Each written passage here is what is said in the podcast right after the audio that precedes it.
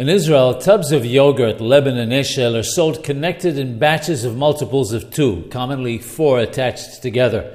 When one wishes to eat them, one separates the container that one wants and eats from it. This poses a problem on Shabbat, however, because they must not be separated on Shabbat because it's considered to be the completion of the making of the vessel.